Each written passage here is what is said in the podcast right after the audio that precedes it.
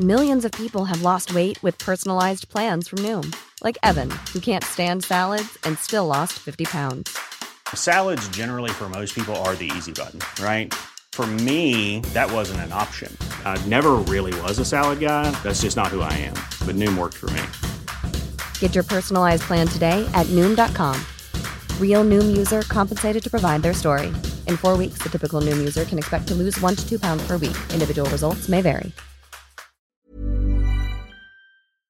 Hi guys, it's Mark here. I'm currently away of recording a whole bunch of new episodes for you guys. It's quite difficult to find good shows in Glasgow at this time of year, particularly for the kind of music that I generally tend, tend to cover. So, with that in mind, I'm just going to go ahead and do a review broadcast. So, I hope you enjoy it.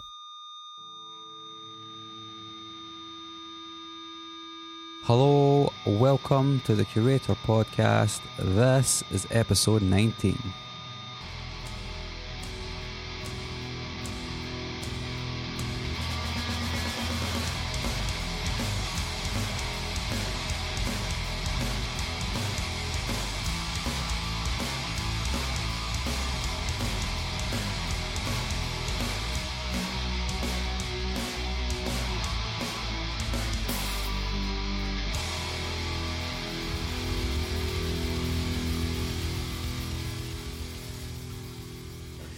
B. Dolan. This is a fucking pleasure, man. I'm so glad I'm sitting here talking to you. Yeah, I'm glad I'm sitting here talking to you too. We're both alive. We both made it. I was talking to my friend earlier on about this, and he's like, B. Dolan seems like an awesome guy. And I was like, yeah. Also seems like a scary guy. I have I have scary moments, but um, I'm I contain them. I'm trying to contain them. I'm trying not to. I'm trying not to let the bear out of the cage. What, what happens when the bear gets out of the cage? I just get in fights in parking lots in uh, at the Westmoreland farm stand. Apparently, I had almost had to like scream on this like seventy year old man. Like he he he started with me really. I kind of we I opened my door and I kind of bumped his window a little bit and I was like, oh my bad. You know, I looked. There's no scratch. No big deal. This dude just started really popping off. And I just uh, looked at him. I went, shh. I would start just shushing him like a baby, and that made him even madder. And then he like jumped out of his car, and I realized he's he was mad old, but he really wanted it. He wanted to fight me, but I was like, either way, I lose in this situation. Either, you know, I knock out a seventy year old man, or I get knocked out by a seventy year old man. There's no winning that fight. So I, I just moonwalked. I moonwalked away, and that made him really, really mad. But he couldn't do anything because he I, he couldn't chase me as fast as I moonwalked. Because he's a 70 year old man, he can't. Yeah. frail, frail ass old man. I often ask on my Facebook page, I ask him interviewing this guy and if you get any questions for him. And somebody wanted me to ask you this question is, B. Dolan, how does it feel to be awesome? I, I don't know, man. It feels like like achy. It feels achy to be awesome. You gotta be awesome a lot of nights in a row to be awesome all the time. You're only as awesome as your last awesome.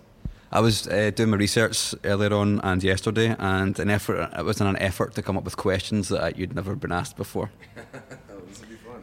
I came across. Um, I don't know if you did with Passion of the Weiss. Yeah, yeah, yeah. And now I feel fucking hugely inadequate. That guy knows everything about hip hop, Yeah. and so do you. Like, that's so weird. That was a good interview. I like shout out Passion of the Weiss and Zilla Rocca who did that that uh, interview. Yeah. So, um, and now, uh, so I went down, went to sit, I sat down to do my questions. I was like, oh fuck, what am I going to do now? Let's talk about what you're interested in. What are you interested in? This is not about me, man. It's about you. The podcast is about you. My voice is just a big fucking loud noise. What do you What do you like? What are you interested in? What do you like? I like, I like beards. Beards? Yeah. Who cares about beards? It's fucking pubic hair that grows out of your face. Um, yeah, so the, the one thing that impressed me about that interview is that guy had a encyclopedic knowledge of hip hop, and so do you. So where does that like? When did you get so obsessed with hip hop? I was a, I feel like I was obsessed from the second I heard hip hop, um, and so I just just like devoured everything, and yeah, it just I mean it was it's the, not the type of thing where you can sit down and be like I want to have an encyclopedic knowledge of hip hop, you know, like it's just more like your passion for it brings you into it, and you you know you are paying such attention that when dude mentions his hype man or you know like you know who's cousin you know that Del and Ice Cube are cousins and you know like you just pick up these random facts and by just being and then yeah that's why becoming a rapper was almost like just the ultimate fulfillment of my fandom of rap. It was just like oh now i get to like meet you motherfuckers and like hear your stories backstage and shit. And yeah i'm still i'm still a fan of rap i'm oh i hope i'm always a fan of rap Do you still get starstruck when you meet people that you really fucking love? I don't get starstruck too often.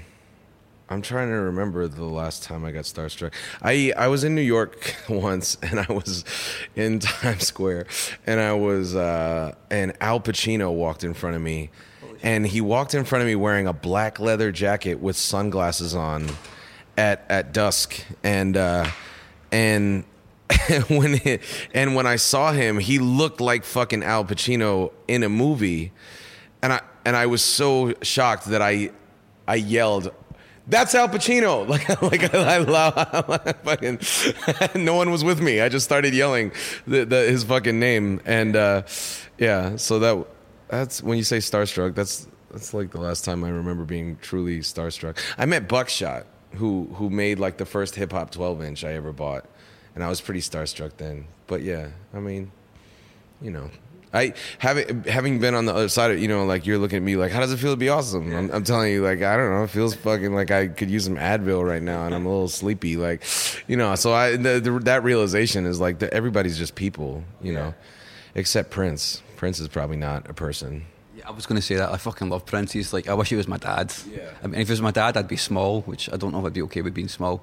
But I don't want Prince my dad I want Prince to be a creature that lives in the air I think, I think he is a creature that lives in there. He, he lives somewhere, which is, he's nobody's dad yeah. yeah. that's true. Yes, nobody's. That's quite sad, actually. No, he's nobody. He's nobody's son either. He just like he was formed from music, from the ether. He just appeared one day. It's interesting you say that. though. I don't think he's a real person. Like he's never had to be a real person. You know. Yeah, he's he's special. Go uh, to everybody listening to this podcast. Go go to Google, Google YouTube, go to YouTube. Look up um, Prince Tom Petty. Oh, yes. Fuck. Yeah, and that they're covering um, "While My Guitar Gently Weeps" uh, at like I think it was George Harrison's induction into the Rock and Roll Hall of Fame. Watch Prince's performance in that. It's the, the most amazing shit I've ever seen. So it's interesting you brought up Prince. One of the questions that I have about is about Kill the Wolf, obviously, and you've taken on you took on like that Prince-like role with that record. Oh yeah, I guess yeah. I produced it. I produced everything. Yeah. So you've said in interviews it's all about like evolving the B. Dolan sound, and it is, it is obviously a hugely kind of cohesive piece of work, which is something which is quite interesting given you put out two mixtapes between that and Fallen House, Sunken City.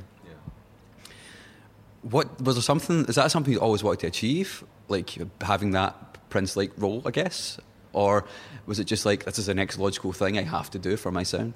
Um, it was well, the me me on the production side of thing is something that started in at the same time I started. I mean, almost at the same time I started rapping because I was I was in New York City and I was I didn't really understand how anything worked. Um, and I thought, you know, I was 18. I just moved to New York because all my favorite rappers were from there, and I I didn't know. Like I was like, all right, well, you get on stage and get discovered or something. Like and uh, and then I encountered the industry. I had like an early encounter with Def Jam, and I was like, I just realized that that side of shit was not for me, and that like networking and all that shit. I was 18, and I was just like, I wanted to make like dark political shit. I wanted to make what I'm making now, and I just immediately thought like it's never gonna sell, and if it does, like it's not gonna be because these people were into it. Like, and so I bought a drum machine and I bought a laptop and I started before I had a place to live. I bought those things and I started just learning to track my own vocals and make my own demo beats and all that shit. So I've been producing as long, almost as long as I've been really, as long as I've been recording my raps. I, I was producing the beats early on, um, and then I just kind of have run into all these other more talented producers along the way um, that I then worked with, but also I've met a lot of people that have showed me stuff, you know, whether it's like showing me records or uh, breaks or showing me techniques or, um, you know, Alias has showed me a ton of stuff. Buddy Peace has shown me a ton of stuff, and you know, like it's and it's just become it's a natural thing. It's like a because I have an excitement about what they're doing. I'm interested. I'm like, oh, what are you do? What are you doing? And, you know, like producers share tips with each other and shit. Um, and so yeah, it just developed over time. Like I, you know, uh, my skills at production developed slower than my skills at emceeing, but um, yeah, over time it just be, kind of became clear around House of Bees two when um, that Tin Soldiers joint. I produced that on House of Bees too, and it was that was kind of the first time where I was like, yeah, I think my beats are there, where like they're good enough for me to rap. I'm a better rapper than I was a better rapper than I was a producer, and the rapper half of me was just like, nah, nah, son, not yet, nah. But uh, so yeah, and it just um, it became a way to like the production side of thing be, on, on Kill the Wolf became a way to just tie together all the best of what was available to me. I still worked with over 20 collaborators on that record. Yeah. So to say I just produced it, like I didn't, it wasn't on some Prince shit. It wasn't yeah. like I sat down and played every instrument. Like it was more like I, I kind of curated the best of what my friends did and then added what I could hear in my mind. Um, and yeah, the result was cohesive because it was all made through the same process, kind of. It all, all returns to like that one singular artistic vision you had yeah. for that record. Um, do you feel as though that then, and I, I don't want to harp on too much, but there... say hello to a new era of mental health care. Cerebral is here to help you achieve your mental wellness goals with professional therapy and medication management support. 100% online. You'll experience the all new Cerebral Way an innovative approach to mental wellness designed around you. You'll get a personalized treatment plan from a therapist, prescriber, or both in a safe and judgment free space. Your cerebral therapist or prescriber will outline a customized plan with clear milestones along the way so you can get to feeling your best. With Cerebral, you're not alone in your mental health journey. We're here to empower you to live a fulfilling life. So take that first step towards a brighter future and sign up today at cerebral.com slash podcast and use code ACasts to get 15% off your first month. Offer only valid on monthly plans. Other exclusions may apply. Offer ends July 31st, 2024. See site for details. Millions of people have lost weight with personalized plans from Noom, like Evan, who can't stand salads and still lost 50 pounds. Salads, generally, for most people, are the easy button, right? For me, that wasn't an option. I never really was a salad guy. That's just not who I am. But Noom worked for me. Get your personalized plan today at Noom.com. Real Noom user compensated to provide their story.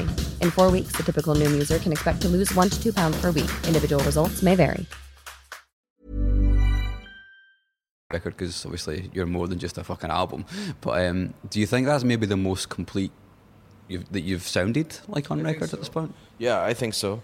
I mean, I, I run into you know fans who have a preference of you know one of the early you know like kids always come to the merch table and ask me like what's your favorite, and I, my general answer is like the the most recent thing I've done is my favorite because I it's most representative of what's closest to where I am and what I want to you know like I don't. I mean, I I, def- I certainly I still am really proud of every record we've released, which I'm glad I can say that. But um, yeah, I mean, in terms of where I'm at now, that's that's the best representation I think. In terms of what I'm going to put in and listen to, if I'm going to listen to one of my albums, I'll, I listen to the last thing I did until it starts to feel like, nah, this is old. Like it starts to feel old to me because I, I've had more ideas and I want to, you know, that's and that's sort of the seed of what starts me working on the next record. You know? You're kind of in that place now because it took five years to write it. You kind of feeling now, holy shit, I've had this for so long and now I just want to move on to the next thing. But obviously you can't because you're on this tour now. So. Yeah, yeah, yeah. It's interesting, but you know, there's still there's still a um, creative and it's even a songwriting process involved in making now the songs become live things. So you know, Rats Get Fat uh, for example, is finished on the album, but when we went to do it live, I was just like, nah, this isn't this isn't gonna kill live enough. And so me and Buddy Peace have developed this remix of Rat Get Rats Get Fat now that we do live that incorporates like the hip hop is dead instrumental and the Slick Rick children's story instrumental. Like so, the song changes. It just you know by being done live, it changes. You know, you start dropping out words. You start, saying different things in certain places. You start, you know, accentuating other parts because the crowd's reaction sort of tells you how to change it over time. So it, it changes and changes to the point where like I go listen to my old albums and I'm like, oh yeah, that's that's how that song sounded like ten years ago or you know eight years ago, whatever. Um, so you know, there's still a there's still a part of songwriting going on in the live show and in developing and tightening up the live show. That is cool. It's fun to do that with these songs now. Speaking of songwriting and, and kind of generally being creative, I guess, do you, obviously with having your own setup and now, I guess, studio and producing it and all that yourself, is that, do you, are you constantly writing songs at home? Like, is that, is this like a thing that you're obsessed by doing? Just making beats, writing lyrics? Is that something you always do? Yeah. Yeah, that's that's everything else I do is in service of that, really. Like it, it, even even the touring. Like I like touring. I like performing. I like seeing fans. But the I mean the real the really real reality is that like all of this is in order for me to be able to continue doing this and to you know the the most the most fun I ever have is like yeah those days when I've got nothing to do but make a song um, you know but also I mean every everything you know I'd say that's about a third of what I do. The the the like the other third is like just strictly business like emails um, t-shirt designs like which is also creative. You, you know what i mean? Like it's all it's a, i do something like face managing my facebook and social media is probably the other third uh, which is not you know like i'm not in love with facebook and twitter. But you know like it, it all at the end of the day i just get to i get to be me for a living which is incredible like you know compared to every other adult I know. you know what I mean? Like, you gotta get it. Like, uh, it's an incredible blessing, man. I live in like this was my idea for myself when I was 12 years old. When I was 12 years old, I used to like lay in bed and like imagine being on. stage I used to like listen to music in headphones and imagine that I was on stage performing it. And now, what, I'm 34, 35 or something, and I'm living in the manifestation of a 12 year old's idea which is very strange to me sometimes. But it it works. It was like a pretty good idea that that twelve year old had. yeah. So I guess twelve year old Jews inside is like, yes, I've fucking done it. I'm fucking here, man. High five, high five, 12 year old B. Um, so I guess that kind of leads into another question I wanted to ask you is. Um, you said for Kill the Wolf, you, in, other, in other interviews, you've said in Kill the Wolf you want to reinvent your sound. So is that constant evolution of your creative and songwriting process is that that must be like you just said about doing songs live? That must be a continual process of mm-hmm. making yourself better as a yeah. as a creative human being. yeah. Right? Yep. Yeah. I um, you know I'm forever just studying other music um, of all kinds. You know, like the beauty of hip hop and and digging for samples is that like I'm as much a student of jazz and uh, you know like world music and it, you know I'm forever like just checking records for stuff. But then I've also just become fan of fans of of you know. 70s psych rock from Greece, you know, like just weird shit where it's just like, oh wow, like that's that's really weird what they did with that chorus, or like, oh, you hear what that kick sounds like, you know, like just forever studying and hearing other things and hearing what other people are doing and w- what I like about it and what you know, it sparks ideas and and uh, and yeah, just uh, I think I think that if you if you listen to my catalog over the course of it, I've gotten better and better at song structure, at making songs. At, especially like uh, when I first was trying to rap, I was just when I, when we first started rapping, man, we just were like cipher kids. So we would just rap for 300 bars, just just raps, and then just, like no one understood what the fuck a chorus was or what a 16 bar verse was or you know like a, a breakdown or any of that shit. So all that shit I've learned over time. You know, like on on uh, Kill the Wolf, I feel like it's got the best choruses I've ever had. You know, like that that was really something I, I wanted to work on after Fallen House, Sunken City. Like uh, those choruses work, but but they work in like a it's like a caveman way, you know, like they were, you know, like, bleed your customer, get yourself free. Bleed your customer, like that's the fucking chorus. I just I'm gonna say this one sentence eight times, I guess, like, and it works because it's just an energy thing, but. uh yeah, I just like on this record, I all of a sudden was having ideas for like sung choruses, and I can't sing that well, but I would I would sing a little guide track, and then I would send it off to a, a more talented vocalist who I had met along the way, you know. Um, so yeah, yeah, I think I've just been trying to get better and better. I'm still trying to get better. I wanted to dispel a little myth, I guess. I started at the start of this interview by saying B. Dolan seems like a scary guy, but when he talks about his music, like he just did there, just give you a little insight into what it looks like here. Um, fucking face just lights up, man. Like, looks so happy to be talking about like the shit that you love. Like, that's and you get to, like you said, you get to be yourself for for a living. Um, but one thing I was wondering, as you were saying that, is a lot of MCs just they work with producers. Do you think there's a lot of MCs which would like to be like you with the producer aspect, or are they okay with being like? I don't. I, I'm not Yeah. entirely sure if you're the norm or if you're the exception. If that makes sense in terms of crossing over Yeah. the skills you have. Like, how do you feel about that? Well, it's a cliche. A cliche is rappers that want to produce. It's like actors that want to direct. Like, yeah, everybody wants to, but some a lot of people shouldn't. You know. Um, but yeah, I, so I don't know. I don't know if that's the norm. I think, it, like I said, because I started such a long time ago, um, a- and it, you know, I, I was aware. I had a, a self awareness. Like I'm very, something that I think is really critical for artists that I've been blessed with is like an ability to know when I'm. I just made a piece of shit. you know, like a, a, a, a an ability to step outside of myself and my ego and look at something I created and go like, this is not good enough. Like that's really critical or either that or you need someone that can do that for you like that's what a producer does you know in the more traditional sense. But um, i haven't had that for a lot of my career so i've had to know myself you know. Uh, i have i have peers that i check in with that like i know will give me good feedback but um, but yeah i don't know i don't know what everybody else is doing. I know i know i know of a couple rappers I can think of, some some who are big deals right now that have just recently tried to like produce for themselves, and I'm not feeling it as much as when they were working with other producers. I mean, maybe some people feel that way about me. I don't know. You know, like I know I'm sure there's some people that will like want me to do another album with Alias, and me and Alias have talked about doing another. I'm not I'm not totally committed to like every B Dolan album from now on is going to be self produced. I mean, I actually have been working with a couple different producers lately and going the other way. And, and and recently just worked with a producer who who does take more control than I've ever given anyone. Um and and you know was just involved in my process from the minute I heard the beat, which is new. You know, like it's for me it starts with like it's like weird kind of scatting and then like maybe some freestyling to just figure out like where in the where in the pocket of the rhythm I want to talk.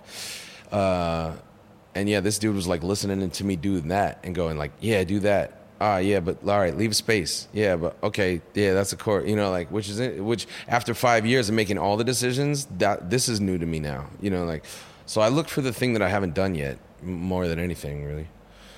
That I wandered so far from your original question, but I think you answered it actually, so it's fine. Um, I'm just conscious of time now, so I guess it's probably a good idea to wrap this up. I could talk for hours about this shit, man. It's fucking so cool. But um, is there anything else you want to say or anything you want to ask me before we finish? are you are you fulfilled in life? Is anyone fulfilled in life? Sure, somebody is. Can we can we find that person and kill him? No, because he's a kid. Oh, that's that's a moral quandary. Um. B Dolan, it's been awesome. Thank you very much. Yeah, good looking out. Peace.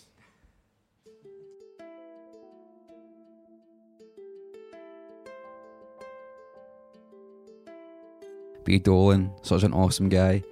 I was quite s- scared to talk to him. You know, he's a really intense guy, really intense dude. But you know, he's just he's not really like that. He is like that. He's a very you can tell he's a very deep thinker. He's a very pensive guy, but he was a joy to talk to, and I'm really glad I got the opportunity to do that. So yeah, thank you for listening. I hope you enjoyed this podcast. Please drop me a rating and review on iTunes if you can. That would be smashing. Until next time, bye bye.